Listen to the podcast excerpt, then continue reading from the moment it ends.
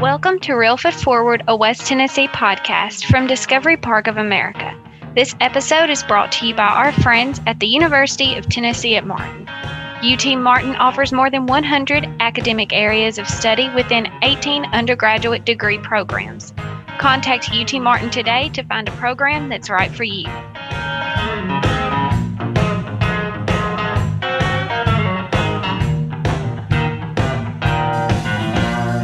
Welcome to Reelfoot Forward, a West Tennessee podcast where we explore the history, the people, and the culture of our home in West Tennessee. I'm your host, Scott Williams. Um, Emma, before I introduce our very special guest today, what is something you've discovered this week at Discovery Park of America? Well, this week I discovered that the UH 34 helicopter on display in the military gallery has been painted with the same markings as the helicopter that pulled astronaut Alan Shepard from the Atlantic Ocean after his historic flight. That is an incredible um, fact about a very uh, prominent um, artifact at Discovery Park that kids climb into and get to play with. Something that something I don't know if we've published it anywhere, but I've always found interesting that when um, Mr. Wade showed up to look at that artifact to see if Mr. Kirkland might want it, it was covered in Christmas lights. Ah, there I had go. not maybe, heard that. maybe we should decorate it for uh, Christmas every year. For Christmas, fun. So, our very special guest today is April Lieberman. Um, April, welcome. Thank you, Scott. It's great to be with you guys. Tell me a little bit about. Um, um, we're going to talk because you're the you're the um, grand uh, poopah of Rotary uh, right now for our for our area. We're going to talk about that in a little bit. But, but first of okay. all, I want to know more about you. Like, where'd you grow up? Um, what were some of your influences? So let's start with your childhood. Where did you grow up? Ooh, I grew up in Gleason, right down the road in Gleason, Tennessee. It's in Weakley County, a little bitty town, about 1,200 people on a good day. And it's a sweet potato capital of the world. So I, you know, I, I don't want to intimidate y'all, but I was junior Miss Tater 1983. So it was very, very exciting place to grow up. And uh, I was a basketball player and along with my sisters. I'm the only sister without a state tournament ring, championship ring, unfortunately, but I taught them everything I knew. And uh, I, after leaving Gleason, I uh, played basketball at Austin Peay State University. Uh, what did you What did your uh, parents do? Were your parents farmers, or what? What were they doing there? Well, my, my grandfather, my grandparents were farmers. My granddaddy um, was named Possum Hicks, and he was actually the first farmer in West Tennessee back in the 1960s uh, to do no till farming. And he was the first to plant soybeans as a crop in West Tennessee. He was an innovator uh, on his own. He um, had served in World War II and used his GI Bill to study through um, the Extension Agency out of UT Knoxville uh, to learn new farming techniques. And so he brought that technology and, and know how to West Tennessee. So I'm super proud to be from a long line of farmers. Um, my mother was their only child, and uh, granddaddy told her after she graduated from Gleason High School in 1966, big girl, I want you to go on over to Martin and go to that school down there at Martin. She's like, What do you mean? I'm going to go to college? He said, That's right. You're going to go to college and uh, he he saw a lot of good things for her future and later told her to get her phd she got, majored in english she became an english teacher. She got her doctorate from Ole Miss when i was a little girl. And she was actually my english teacher all through high school. Imagine your mother chaperoning the prom so uh, yeah that had its downsides but she was a phenomenal uh, teacher. She also taught my sisters and everyone else that went through Gleason High School in the 1980s and 90s. Wow, so that's she's a incredible. Reti- she's, yeah, she's a retired teacher, but um, I I felt very fortunate. She um, she taught me to write, and that skill took me far. Um, I was a, a reader. My, another influence of mine was my grandmother, my grandmother Virginia Fay Hicks. I lived with her when I was in junior high school out on the farm north of Gleason. And um, when my grandfather passed, unfortunately, um, you know, my grandmother was really struggling financially. Uh, she didn't have the chance in growing up in the depression to go to high school. Neither did my grandfather. Uh, they just went to a, a little one room schoolhouse out in the country at Shady Grove School. And but she she was a reader and when she took a job working over at World Color Books, it was a factory outside of Dresden, a book factory. It was used to be Hall's Printing Company. Um, she took a, a, job working second shift. Uh, so I would come home from school. I was completely by myself out there, just lonely out on the farm. So I I I read books. I was a reader, and she would bring me home these misprinted books out of the garbage can from the factory, and I would read these books. And through reading, I got to travel the whole world. And even though I was growing up in this little bitty town, I had this vision of that there was a whole world out there, and I wanted to go out and see it. So that was that was another inspiration of mine was my grandmother. So when it when it um became time for you to figure out what you wanted to do after high school. Um, uh, were, did you know instantly or did you what what led you to what you ended up in? I thought for a minute about going into broadcast journalism. I was very interested in that and i, I started majoring at that at austin peay uh, but they did not have the broadcast journalism major, they had a mass communication major, which was more of the technical stuff behind the scenes.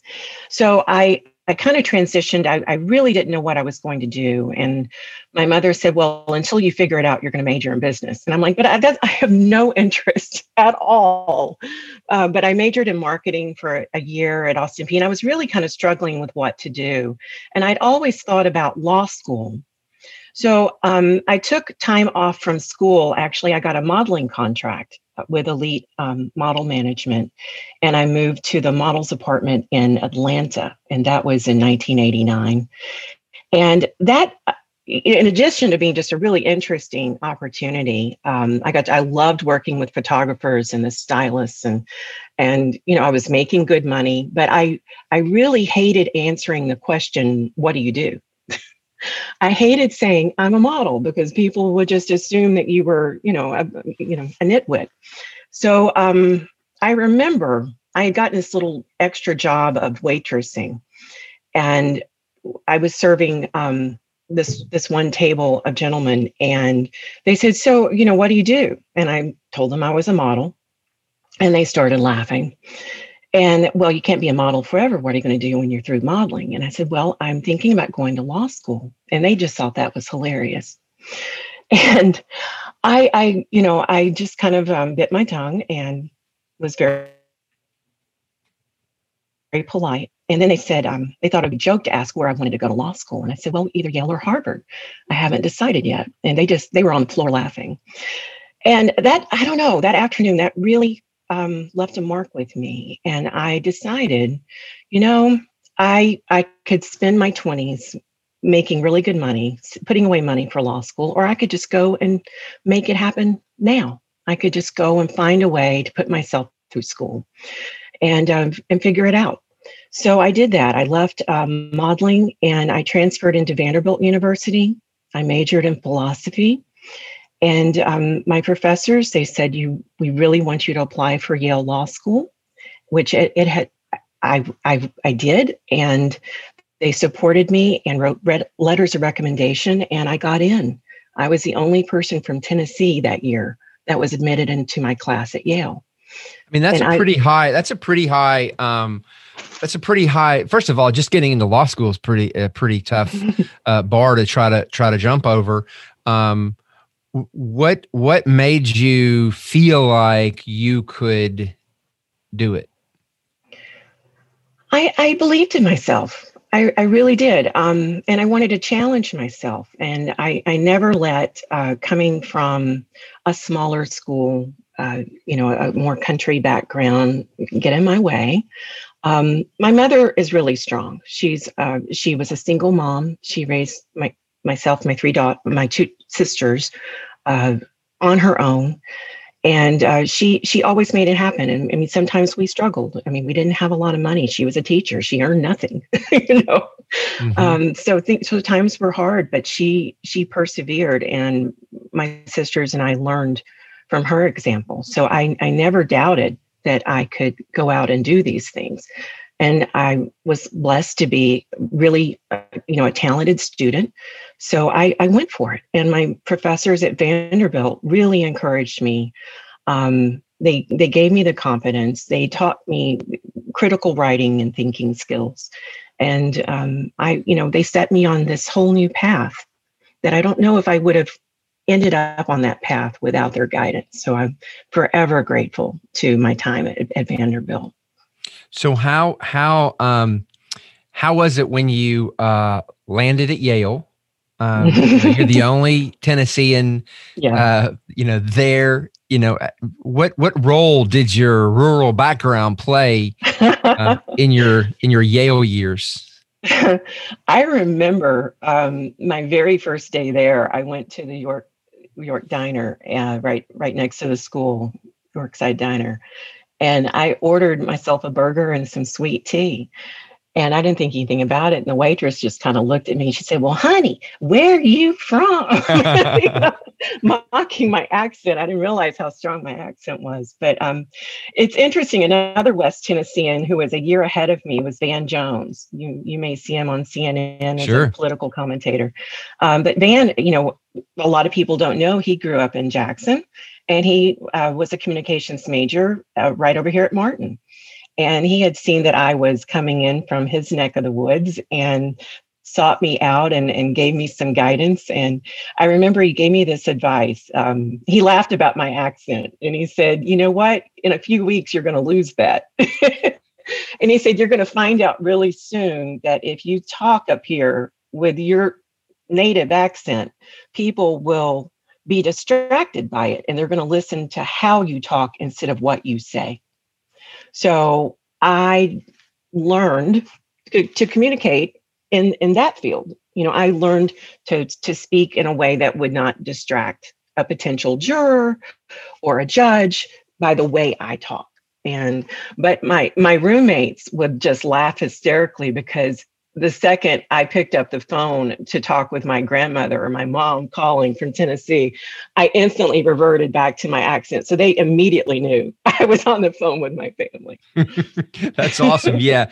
Um, you know, my I, I too come from a rural family who I dearly love, and mm-hmm. as as as southern as I sound now, you know, after I've been around them for just a little while, my wife will say, listen to yourself. You sound like a whole different person. It's funny how it just like really comes back up. Um, yeah, it does. So, um, so you uh, did well at Yale and um, followed that up with a really fascinating career in law. Why don't you elaborate on that a little bit? Yeah. Um, when I graduated from law school in 1994, uh, there were about 170 of us in that class. And amongst uh, my classmates was my future husband and now past husband. Matt was um, one of my classmates, and he was actually from New Haven. He had grown up in New Haven. Um, his dad uh, was Joe Lieberman. And so Matt and I started dating, and uh, one thing led to another, and we we ended up settling in New Haven. I had not had any notion of staying and, and living in Connecticut after law school. I thought I was going to go out to San Francisco. Honestly, I, I thought I was going to um, go with my friends out west. Um, I had looked at, at maybe a firm in, in Nashville and different DC. I worked in DC one summer and I, I loved this firm uh, out in San Francisco. I loved that area. It was beautiful. So my plans changed and I ended up living in New Haven a total of 13 years. And some of those years, um, I was practicing law at um, a, a mid-sized uh, Connecticut firm and do, doing litigation. And I actually had the chance to go into court quite a bit because I was in their New Haven office from this Hartford firm. So whenever a partner had something, you know, somebody needed to appear in court down on the coastline, they would send me. So I, even as a new associate, I got a lot of great opportunities and enjoyed the practice of law. What I wanted to do was kind of follow in the judge's uh, footsteps. The judge I'd clerked for was Rosemary Barkett. Now she was on the uh, 11th Circuit Court of Appeals down in Miami, and I was a federal law clerk for her one year after law school. I loved that job. I learned so much from Judge Barquette, and uh, she taught me about right. She was a ruthless editor and it taught me even more about writing. And I thought, you know, someday, if I were lucky, that um, my career, I would love to be a, an appellate court judge, whether on a state Supreme Court or in the federal Court of Appeals, like she was. But that was my goal for sure. Um, and then um, you uh, ended up um, at some point heading back this direction um, mm-hmm. where we get to benefit from all of your experience here in our region. Um, how did you land back in Tennessee? Well, um, when I was 30 years old, I was practicing law in New Haven, and one day I was leading a group of attorneys to lunch, and the elevator door malfunctioned, and I suffered a traumatic brain injury. So that was the end of my legal career and all of those hopes and dreams of becoming a judge someday and everything else I'd worked for. So I, I didn't know what to do with myself. I mean, in an instant, my whole career and, and trajectory was just over. And in a sense, you know, my identity was gone because in our culture, you know, what you do is often who you are that's how you're perceived so i i really withdrew from the world um, it was a difficult recovery it was about seven years after that injury, which was 1999. It was about seven years before I could walk without a cane and before my my speech cadence started to return before my old friend said you know you're really starting to sound like yourself again. So um, that was it was a brutal brutal um, recovery. Uh, i lost my marriage and in addition to my career and i found myself on my own and uh, I just I focused on my daughters, you know, who were school age and were trying. Um, you know, I would just do their carpool and take them to their ball games and play practices and whatever else they had going on. But I really wasn't a part of things. I really I didn't even date. I was just by myself and my girls were my focus. So um, about eight years ago, I had the opportunity to come back home to West Tennessee. I'm like, you know what? I just want to go home and be where people love me and be around things that were familiar. And I was just very, you know, you take the girl out of West Tennessee, but you can't take West Tennessee out of the girl. I mean, to the I, point know, where to the yeah. point where one of your daughters is even named Tennessee, right? Yes, yes. My older daughter is actually named Tennessee May, and when I was working on um, my family tree as a project in high school history project when my grandma and I would always work on it together. And it's we would go out to old graveyards and do etchings. And one time we went to Nashville and studied in the, the archives to get information. So it was a continuation of a love that my grandma and I had shared. And I had found that we had all these women in our family back in the 1800s that, who were named Tennessee from a branch of the family that would move west, like to Arkansas or Texas. Then they would name a daughter Tennessee after home. So when I married, and, and I'm a seventh generation Tennessean, and I was the first in my line to leave the state, I thought, you know what? I can name a daughter after home too. So um, I had Tennessee May, and my my younger daughter is after my great grandma, who was Willie Beatrice. So I named her Willie D. And the D stands for my granddaddy. His given name was Doyle. He didn't like Doyle, and he didn't like possum either. He hated being called that. when he when he lived in Michigan uh, in the Depression, he told people his name was Bill. But anyway, so I got Willie D and Tennessee May and two girls well, with very sure, names. I'm sure Willie D is very grateful to you that her name is not Possum. yes, exactly. exactly. She's she's uh, actually a student um, at Emory University. She's uh, studying European history um, and with a focus on British history. And that was a love of an interest of my grandmother's, who was a great reader and loved reading about the, the monarchy and the history of England. Um, my older daughter, Tennessee, is studying at Tel Aviv University. So she's in Israel and riding out the pandemic over there. So I haven't gotten to see her in a, about a year and a half, but I'm oh. super proud for them to be following their dreams as a parent that's really the best you can hope for is that your children you've given them the tools and the confidence to go out and, and make it happen Yeah, that's fantastic. When we get back, I'm going to ask you a little bit about what you're doing now. We're going to talk about Rotary, which is how we've connected. Um, mm-hmm. And uh, we'll find out a little bit more about the present. Hundreds of students experience real world learning at UT Martin. Faculty members pair students with the perfect internship, clinical, or educational placement that best suits their area of study. Visit utm.edu to learn more about UT Martin. I hope you're enjoying the Reelfoot Forward podcast from Discovery Park of America. If you are, please be sure to subscribe, rate, and leave a positive review on iTunes, Spotify, or your podcast catcher of choice. Our guest today is April, who is the queen of West Tennessee Rotary. Um, we're gonna we're gonna talk a little bit about that. Um, before we jump over to Rotary, April, tell tell us a little bit about what you're doing now. Um, well, I'm a retired attorney, as you know, so I I really spend a lot of my time uh, volunteering. And uh, you know, I when I moved home um, eight years ago, one of the first things I was asked uh, was to come to a Rotary meeting. And I knew about Easton Rotary growing up. I knew that they built the um, the ballpark I grew up playing softball in, and they sponsored all of us children in in town to have free swimming lessons over at Bethel University. So I was familiar with Rotary from from that.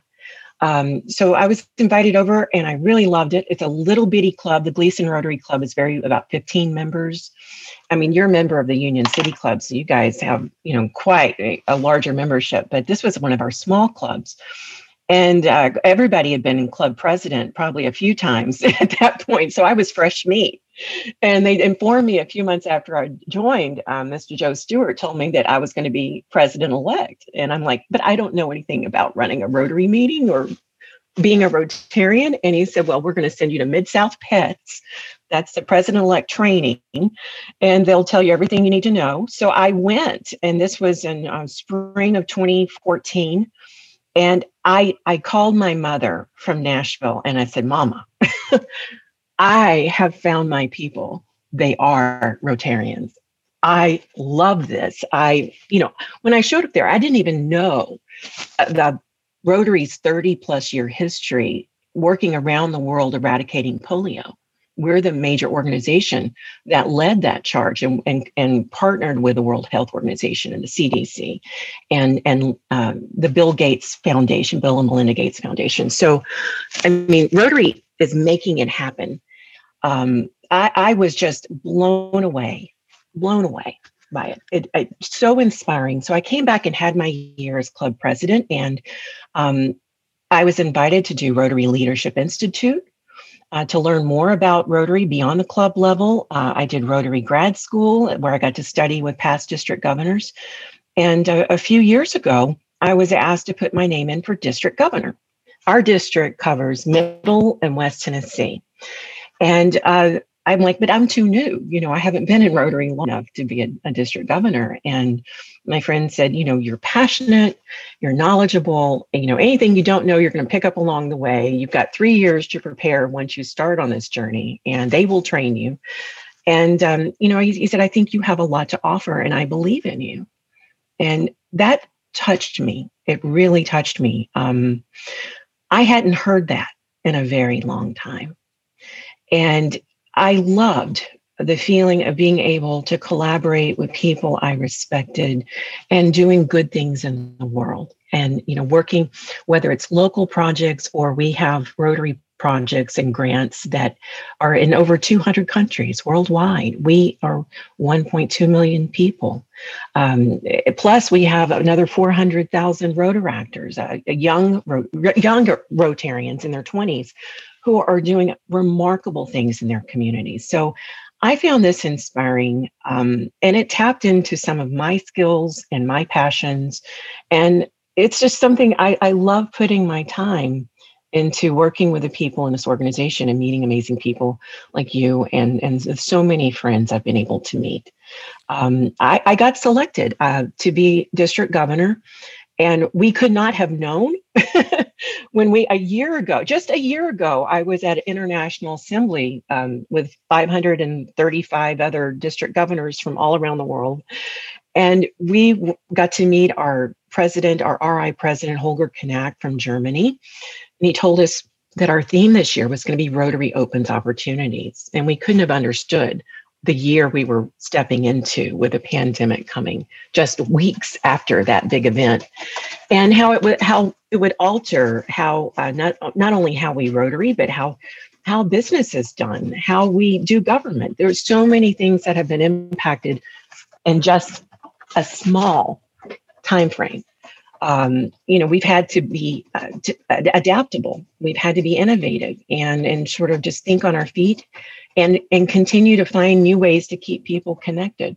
And one of those is is what we're doing right now is zoom um, i had never heard of zoom a year ago but i've learned awfully fast and, and so that's how i had to do my district governor visits normally i would have been driving tens of thousands of miles all fall from Rotary Club to Rotary Club. And I think probably the RI board, when they told us that we're not going to be doing that this year, um, understood that we didn't need to be typhoid Marys taking contagion with us, infecting club after club.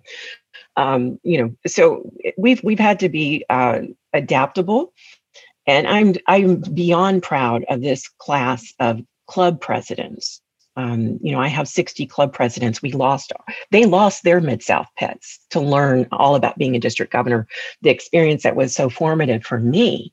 And that I really, that was a highlight I was looking forward to was being able to recreate that experience for a new generation of club leaders.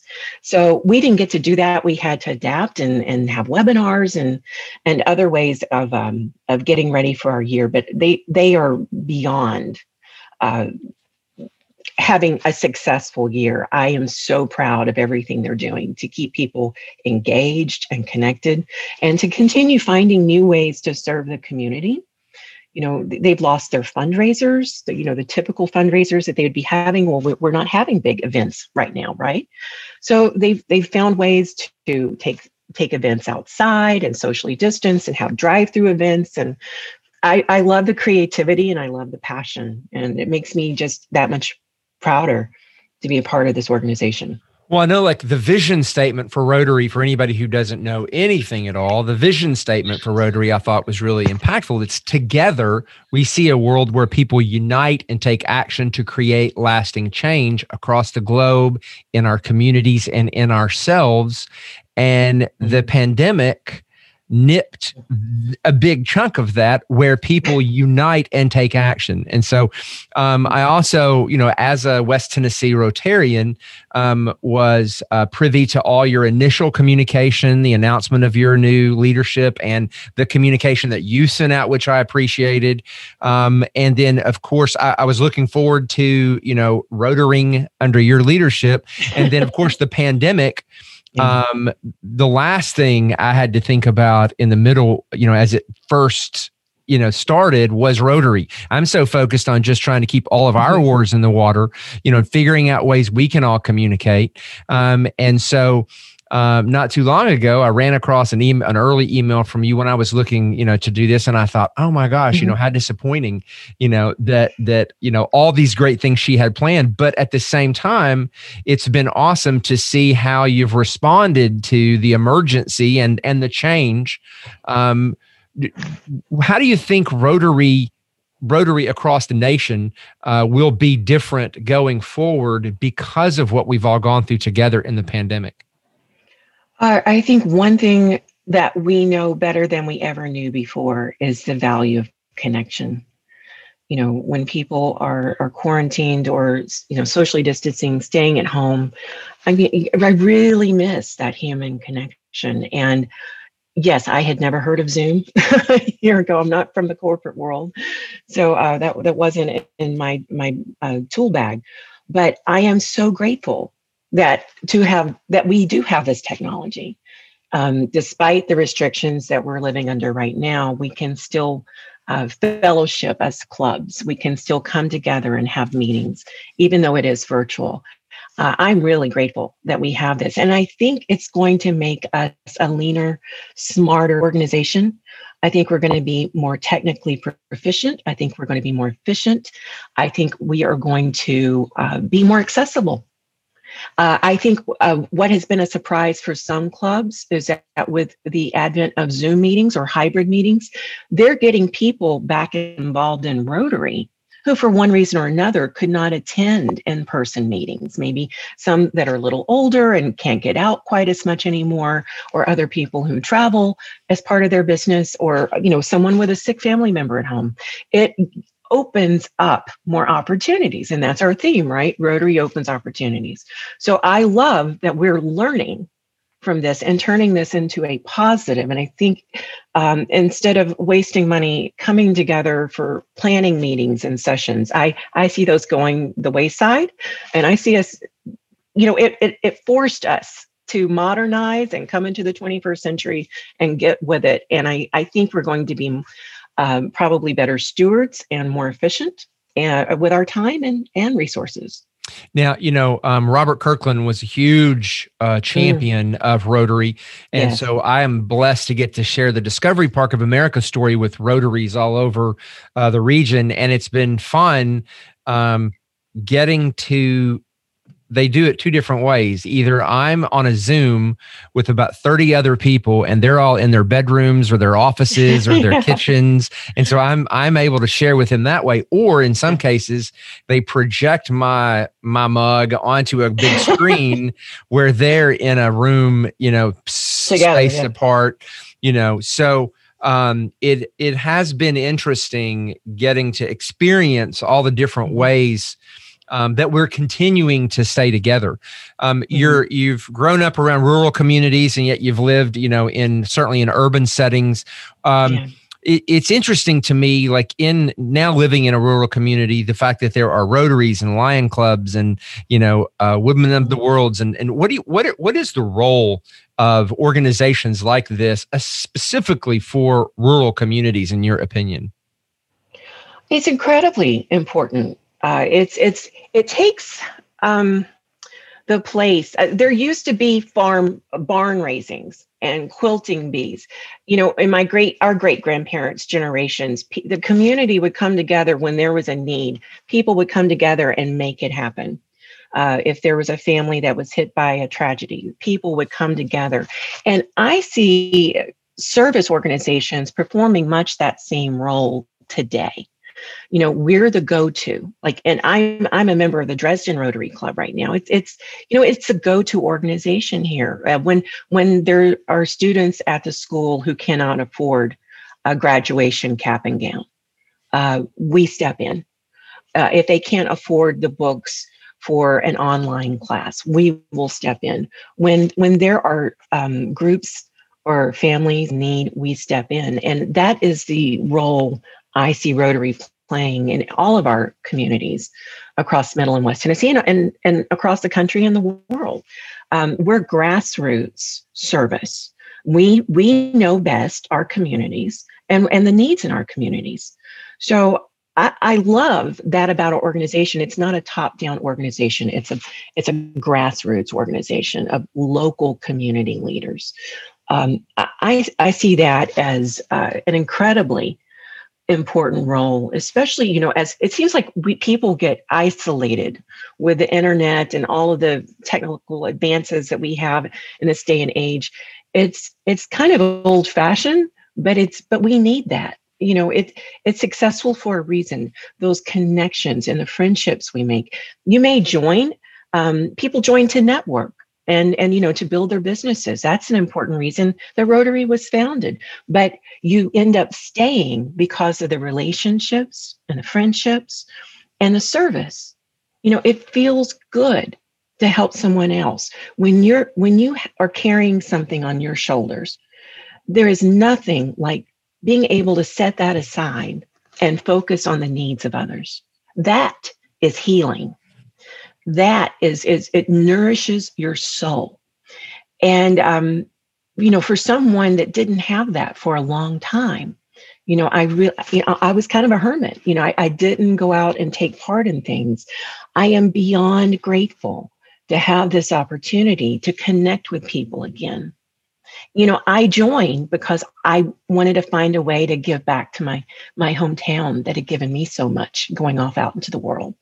What I didn't understand when I joined was how much it was going to help me.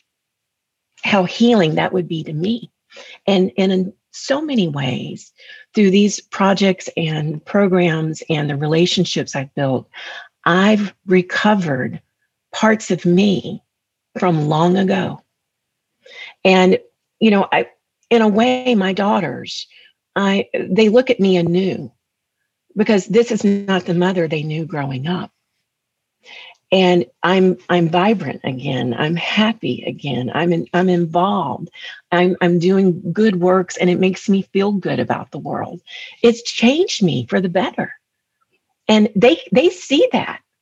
You know, so you know, I I can't I can't if if if you've never been to a Rotary meeting. when when we get through this pandemic, find yourself a Rotary meeting, and a lot of them are meeting right now online. They're they're meeting by Zoom, and you know, look on Facebook. Um, if you know, you can contact me or Scott if you want to find a Rotary Club near you. I can help you out um, to to get you connected. Um, Rotary.org visit rotary.org and you can find a Rotary Club near you and, and learn more about this amazing organization. We're rated as one of the top charities in the world for the past 13 years straight. Like we're the, have the highest rating for how we are good stewards of, of the monies that are given for global projects and local projects. So if you want to be make a difference in the world, if you want to be that change that you want the world to be, I can think of no better way than than becoming a Rotarian. And you can affect your community and you can change the world. And what what more could you ask? Absolutely. And, you know, I, I worry, you know, about clubs like Rotary and other clubs that mm-hmm. I'm a member of where we gather together. I worry about mm-hmm. millennials and folks who are so used to uh, a different style of communication. Mm-hmm. And I have seen numbers decline in some of these clubs that I'm a member of because younger people, younger executives, um, have not been necessarily engaging that way. I've completely changed my thinking now. What I th- what I predict is going to happen. We'll see if it does or not. But I think that through this pandemic, so many young executives and so many young people, their only communication has been now digital that getting together in person is going to be such a energizer and such a breath yeah. of fresh air that I think yeah. all these clubs are going to see people grow. Um, it's almost like explaining Rotary is like TikTok, but in person. You know, yes. you get to go and you get to encounter all types types of people. There's speakers, you know, and I really think that we're going to see a boom in clubs like Rotary and in in-person participation because you're right we are we are losing that sense of community through this mm-hmm. pandemic. And i think clubs like rotary have a great opportunity um, to give that back. I, I absolutely agree with you. And and i see rotary growing as well in terms of um, taking into account the needs of younger people. You know younger uh, professionals they don't necessarily have the time in the middle of the workday to leave and go to a rotary meeting every week or a breakfast meeting when they're trying to get their kids off to school. So what we have found to be really successful, and I think, and I've as I've done my talks with different clubs through the year, I'm encouraging them to either consider this as uh, an alternative format or to sponsor satellite clubs with the concept of a, a, a happy hour club that meets twice a month you know, and uh, off hours after people get off of work. And we, we have one club that's been remarkably successful with this model, and it's the Downtown Franklin Club. And they have grown by leaps and bounds over the past three years and have been Club of the Year. They're now up to around 150 members. And they have a lot of couples, like empty nester couples, that join Rotary as a couple. And Rotary becomes date night it's a lot of fun. They have some beverages. Uh, there's it's a lower uh, cost structure because you're not paying for the cost of a meal, so that's more affordable for younger people. And uh, you're not having the weekly meetings. You can meet every other week. That's perfectly fine. And they really focus on their service projects. So instead of uh, presenting speakers at you know every meeting they may have a discussion about what pop-up project that they want to have an impact in the community. You know we're going to go clean up the harpeth river or, or whatever uh, that project may be. So i i see that as a future where you're making it more millennial friendly and it's a lot of fun and you're still getting to to have that good feeling of doing good rotary works but it becomes rotary becomes date night you know I, I, they are they are very successful with it, and I really think that we are right for having more clubs along that format. No, I, I completely agree, and I've spoken at some Rotaries in towns where once the same community will have a lunch Rotary and a um, afternoon ro- evening Rotary because mm-hmm. some people would rather go at night, some people would rather go in the middle of the day. Um, yeah. I think flexibility um, is the answer there, but I do think you know I think when the when the um, when we get when we turn the page finally on this chapter, it is yeah. going, there is going to be a whole new business world that that we all can adapt to and, and take advantage of. I think the world's going to be a much much better place for us to do good works in. I absolutely agree. Uh, we we're, we're going to be we're going to be a smarter organization, and I think people are going to be hungry for for what we offer in terms of service and and fellowship and connection. I agree. Uh, before we go, I always like to ask everybody what is one thing that you've discovered since we're Discovery Park of America? What's one thing that you've discovered that you think has contributed in a positive way in your life? Oh, my goodness. I, I, I mean, we've been talking about it, but I know that the biggest factor has been joining Rotary. It changed my life. It is. It has changed my life several times when I first joined and I regained a sense of connection. And then again, when I was uh, asked to, to get into a leadership role. And it is, I, I've, the people I have met and the horizons it has opened for me and the connections I've made are just, I know that these are lifelong friendships and it absolutely changed my life. And, and now when people ask me, so April, you know, what do you do? I say, I do Rotary. I do it. I do it full time. It is my jam. These are my people. And I love it. I love every minute of it. Thank you for listening to Reelfoot Forward. If you enjoy this podcast, please be sure to subscribe, rate, and leave a review on iTunes, Spotify, or wherever you may be listening. Plan your own adventure to see beyond at Discovery Park of America by visiting discoveryparkofamerica.com. Be sure to also follow us on Facebook, Instagram, and Twitter for the latest updates.